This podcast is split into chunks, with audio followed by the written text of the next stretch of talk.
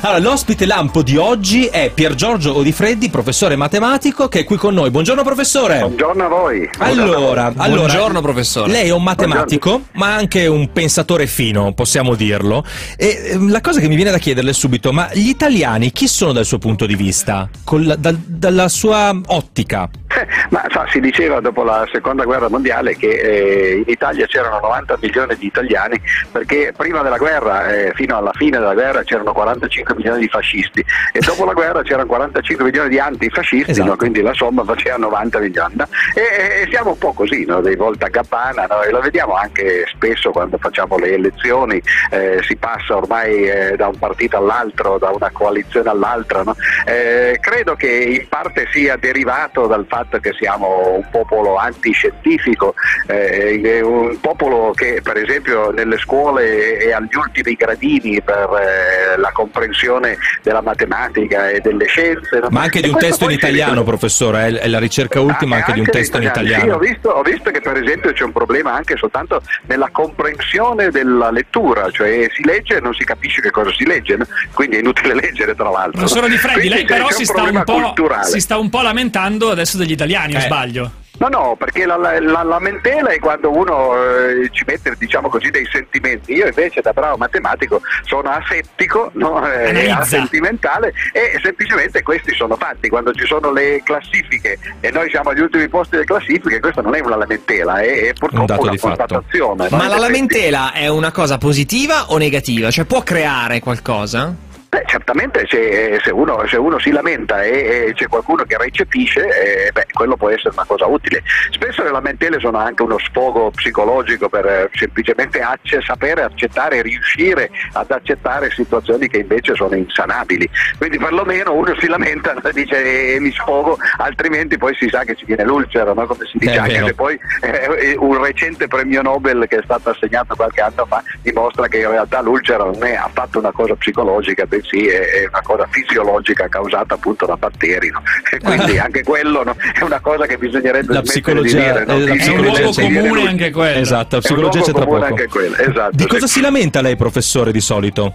Io mi lamento per esempio del rumore, eh, perché sono sensibile, ciascuno di noi ha qualche, qualcuno dei sensi più sensibile di altri. Io sono molto sensibile ai rumori e purtroppo questa è una civiltà eh, che, diciamo, chiamiamola così tra virgolette, no, che è sommersa dai rumori. Il Anche manifesto, quando- dei, il manifesto dei futuristi no, diceva proprio così, no, fino Sì. all'Ottocento praticamente no, eh, c'erano solo i rumori naturali che erano dei suoni. Dal Novecento in avanti, diciamo così, da quando si sono inventati ad esempio gli altoparlanti, i motori no, e così via, Per lei è siamo diventato una circondati, esatto, no, ed è, Ma che è musica veramente tremendo. ascolta lei, Io Di Freddi?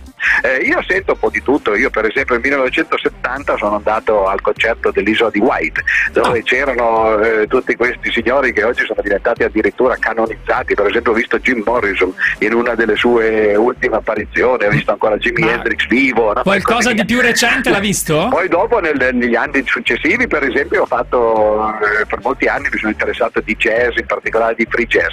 Poi eh, suonando anche un po' il pianoforte sono passato alla classica, poi viaggiando in India per esempio eh, mi sono cominciato a interessare, a interessare sì, e soprattutto poi negli anni 60, Eh. eh, grazie anche all'aiuto dei Beatles eccetera, di musica orientali. Quindi in realtà la musica è interessante un po' tutta. no? Professore, scusi, lei ha mai fatto Prego. uso di droghe? Ma di droghe, sa, dipende che cosa sono le droghe, perché Eh, noi appunto, eh, ce l'abbiamo molto con le droghe no? e per esempio non ci accorgiamo che il vino eh, fa, fa molte più, eh, e poi il tabacco, Eh. no? che sono due droghe diciamo così, Legalizzate. però Mm. legalizzate. no? Eh, questo è, una- è un dato che mi piace dire perché continuo a ripeterlo soprattutto ai fumatori. Ogni anno in Italia muoiono, e questa è una cifra tremenda, no? 120.000 persone, il che significa circa 300 persone al giorno, compreso oggi, no? Mm. per eh, l'alcol e il tabacco. con Ma lei- lei ne tre usa? quarti per il tabacco. Io non uso praticamente nessuna droga, Lei non non fuma e non beve? non, non bevo, non solo non prendo nemmeno il caffè, eccetera, prendo il tè, quello potrebbe essere forse una droga, eccetera. Mm. Professore, ma Poi questo- ci sono altre droghe che non si può dire Certo, che, chiaro. che, che si prendono. Questa cosa qua ovviamente anche eh, causa un, Aspetta, ca- un scusi, calo aspetta, di- quali- demografico. Quali sono quelle che non si possono dire, professore? Que- no, no, que- beh, certo, se non si possono dire, questa è un po' circolare la cosa, no? Eh, certo. però per esempio io sono favorevole invece eh, a differenza di, di- di- di Salvini no, e di altri, no, alla completa legalizzazione delle, delle droghe cosiddette psicodislettiche, no? Cioè? quelle dall'LSD alla marijuana, beh, marijuana non tanto perché quello in realtà è, una, è un analettico, no?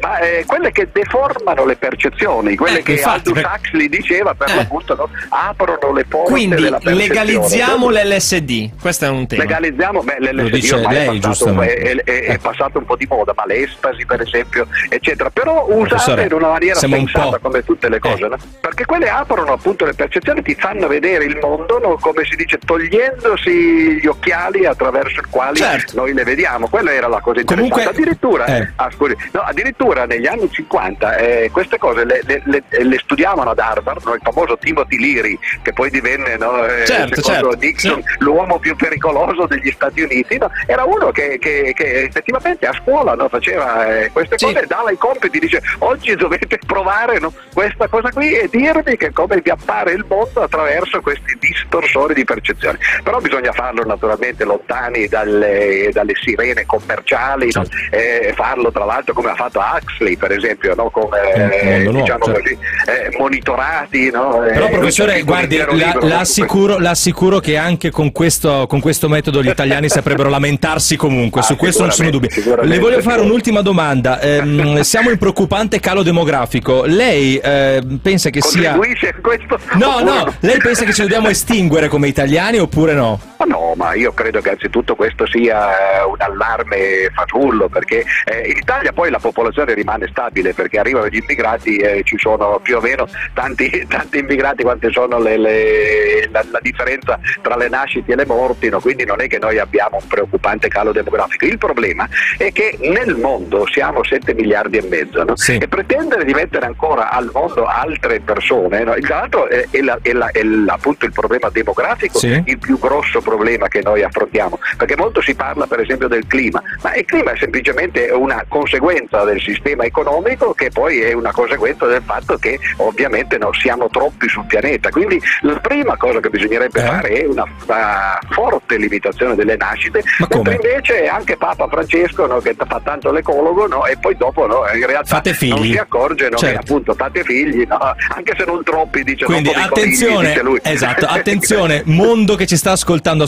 ascoltatori, il consiglio del professor Di Freddi è mm, siate un po' più attenti, mettiamola così, Fate ecco, un pochino fate attenti. l'amore, ma non sesso, fate- sesso, ma non fate figli. Ah, che poi perfetto. tra l'altro è il, mo- è il modo adulto, diciamo così, e culturale no? di usare appunto le cose, così, così come Certo. parlavo prima delle droghe. no? Certo. Bisogna fare le cose con un po' di... Cum grano salis, sale in come si dice, esatto. Va bene. Allora, professor Di Freddi, la ringraziamo per essere stato Ma qui con noi. Grazie a voi anche per eh, la pazienza di sentire queste lucubrazioni no, fatte appunto da uno che ancora Tra l'altro, svegliato. mi, mi diceva prima fuori onda che stava per entrare in una chiesa, se non sbaglio. No, sono appena uscito da una Appena chiesa. uscito. voleva le, chiese, dire. le chiese dovrebbero essere in qualche modo nazionalizzate no? e, cos- e considerate come dei musei. no? Poi dopo uno dovrebbe pagare lo stipendio a qualcuno che si vesta da prete, no? che faccia il ruolo, Ma il ruolo del prete no? per- Ma folcloristicamente. professore, lei sta dissacrando un sacco di luoghi comuni quest'oggi Eh beh, con eh beh, noi. sì, Va sì, bene, certo. va bene. In parte anche un po' il mio ruolo. Grazie mille, professore. Grazie, a professore. Buona arrivederci, giornata. Grazie per la pazienza. Ragazzi, allora ve lo dico, se non prendiamo la galera questa volta, Ma no, d'estate ad agosto, non so cosa succede. No, Ma beh, dai. Ma perché? Ma ragazzi, si è lasciato un po' andare il Pier sì. Giorgio, il nostro amico Opinione. Pier Giorgio di Tra l'altro, non so se avete notato, è più positivo che oppositivo. Cioè, lui propone, propone, Oh, facciamo una, un'apertura. In una puntata di lamentele, finalmente una proposta, perché questo è l'antidoto. Proporre. Proporre, proporre. Proponiamo anche una pausa e Sì, ci sentiamo anche, esatto, forse è meglio.